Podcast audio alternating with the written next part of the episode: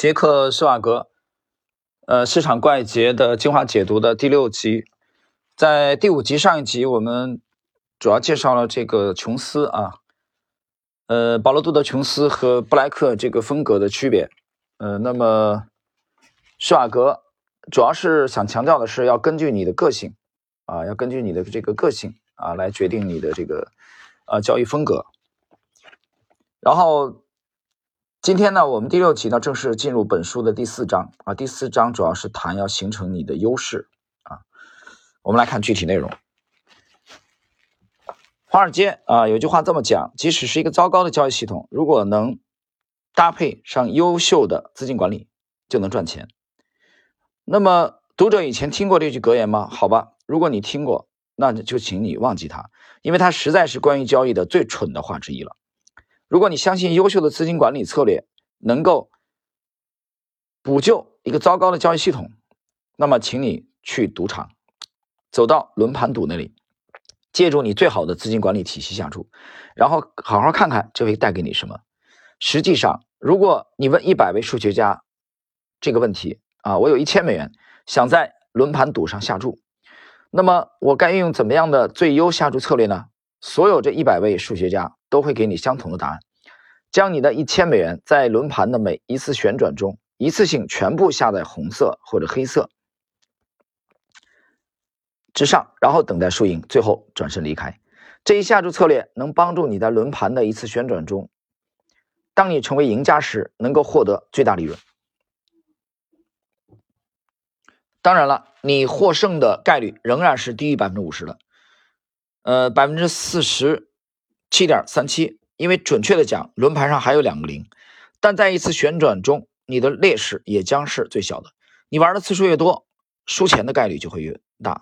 当你玩的时间足够长的时候，从数学角度可以断定你必输无疑。所以关键的一点是，如果你不具备优势啊，那么最优的资金管理策略就是一次性将所有钱都下注，而这也是最差资金管理策略的一个缩影。当你不具备优势的时候，资金管理帮不了你什么。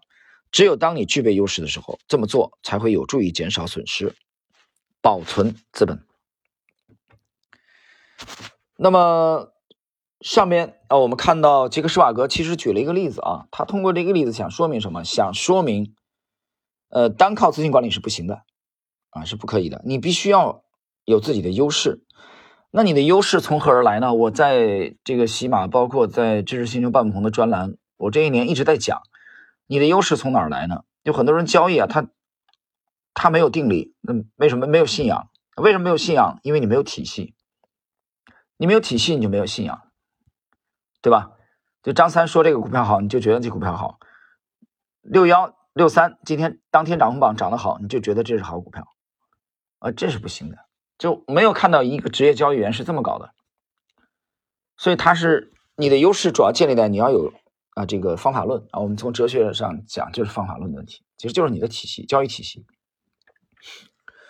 好，接下来，所以光有资金管理是不够的啊，你要有优势。在市场怪杰这个系列当中，我采访过的所有的交易者，当被问及他们如何。交易或者他交易了什么标的的时候，没有人这样回答说我会看着屏幕啊，如果债券不错，我就会买一点。也没有人会以一种漫不经心、鲁莽冲动态度来进行交易。他们都有自己独特的方法。他们中有一些人可以用非常明确、几乎是逐字逐句的方式来描述自己的方法，还有些人则会以一种更为笼统的方式来描述。但很明显，至少他们全都具备。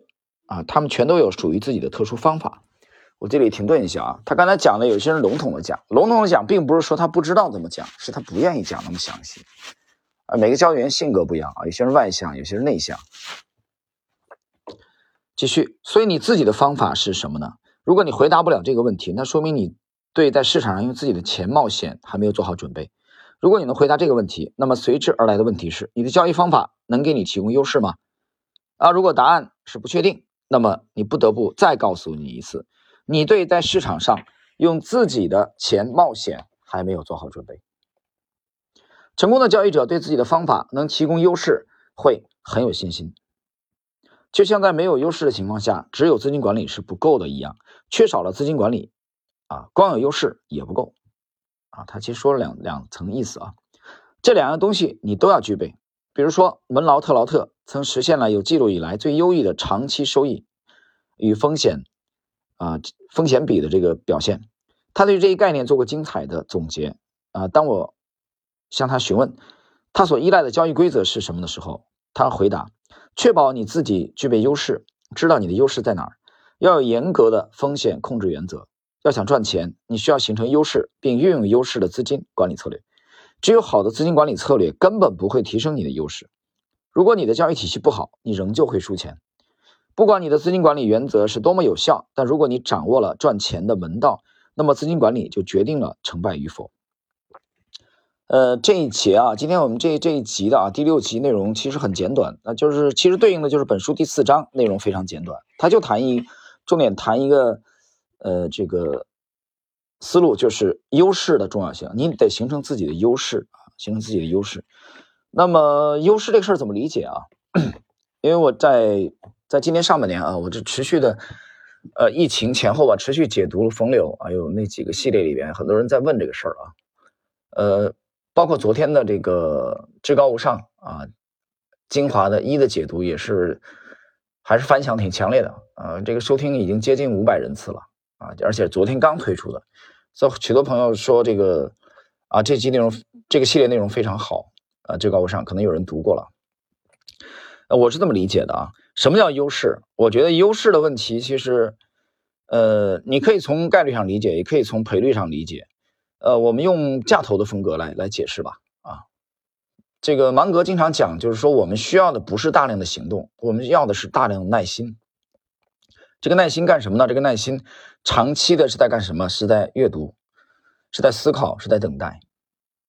所以这对应的就是不是需要大量的行动。什么叫大量行动？就是你频繁的交易，那就是大量的行动，频繁的做决定，买还是卖，啊，加不加仓，啊，这个减不减磅，啊，要不要加杠杆，啊，要不要做差价，这就是频繁的，这就是大量的行动。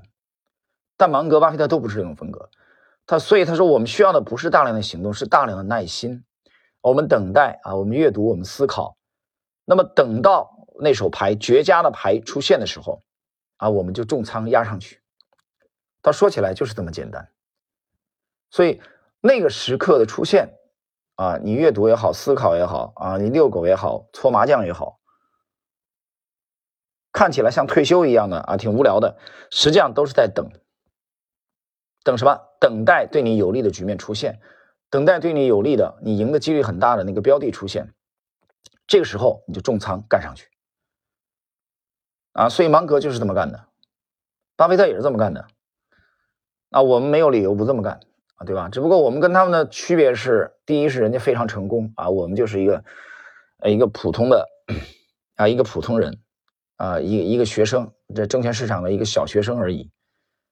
这是一个区别。第二个区别呢，呃，就是说，由于我们是普通人啊，我们跟大师差距太远太大，所以我们更要去加倍的去学习提升自己。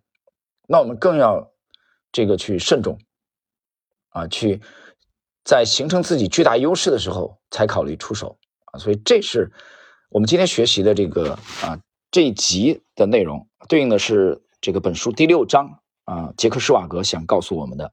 换言之，当局势混混沌，混沌不明朗，或者说这个时候你就没有形成很大优势的时候，你不要出牌，爷们儿，你不出牌就好了呀。你保留你的本金不动啊，不交易啊，不投出去，对吧？你把你的牌留给下一张可能出现的，对吧？这个跟女人嫁嫁老公也是一样的呀。你干嘛那么急着嫁出去呢？有人说我三十五了，你你四十五又怎么样？你匆忙的嫁出去，可能就是一桩失败的婚姻。对吧？所以不是为了嫁而嫁，不是为了结婚而结婚。现在那么多中国一线城市那么多的出色的女性不嫁人，为什么呢？因为她她没合适的，她不如自己单过呢。啊，都想明白，很多单身的现在。所以这一点啊，我觉得这个道理啊，生活中的道理跟我们做交易其实有相似的地方。但很多人是生活中的道理都明白，一到做交易就忘了，他容易把这两者割裂开来。不用割裂开来，大道相通。好了，我们今天这一集呢，精华解读就到这里。